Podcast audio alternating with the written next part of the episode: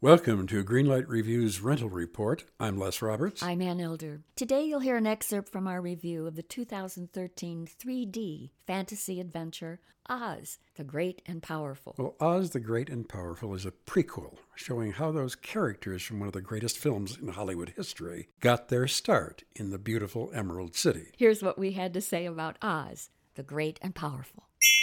And I gotta tell you right off the bat, Yeah. he ain't so great. I think they should retitle it Oz, the Dull and Ordinary. On one level, it's even worse than that, and on another level, it is quite spectacular to watch. Yes, it is. I think the director, Sam Raimi, did a beautiful job in creating this wonderful world. Beautifully photographed. Yes, eye popping CGI effects. That's the good news. Yes. Now here's the bad news. Okay. If you happen to be over the age of 10 years old, you got problems. I agree with you. The main problems are James Franco, who plays the Wizard of Oz, and the three witches that he meets in the Emerald City.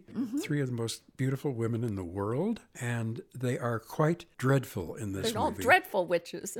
so Oz, the great and powerful, is a yellow light. Small fry will love it. Big fry can f- forget it. I didn't like it even that much, Anne. I'm giving it a red light. Okay. All right, a red light and a yellow light for Oz the Great and Powerful.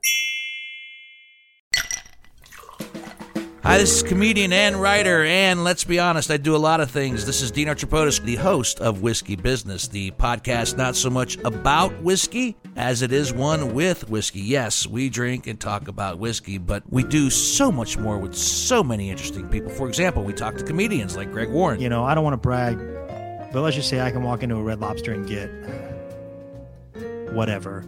You know, I think the pause right there is probably more important than the word. Amazing athletes like boxing champion Buster Douglas. when a fighter's down and he's looking for his mouthpiece instead of trying to get up. That's when I knew it was over. Yeah, right? And yes, Bigfoot chasers. Do you believe in Bigfoot? And if so, does he really eat beef jerky? The Bigfoot thing is people have seen these, and, and I've seen a lot of compelling evidence about it. It's Whiskey Business with Dino Tripodis. Join us for what we call a good conversation with a good pour.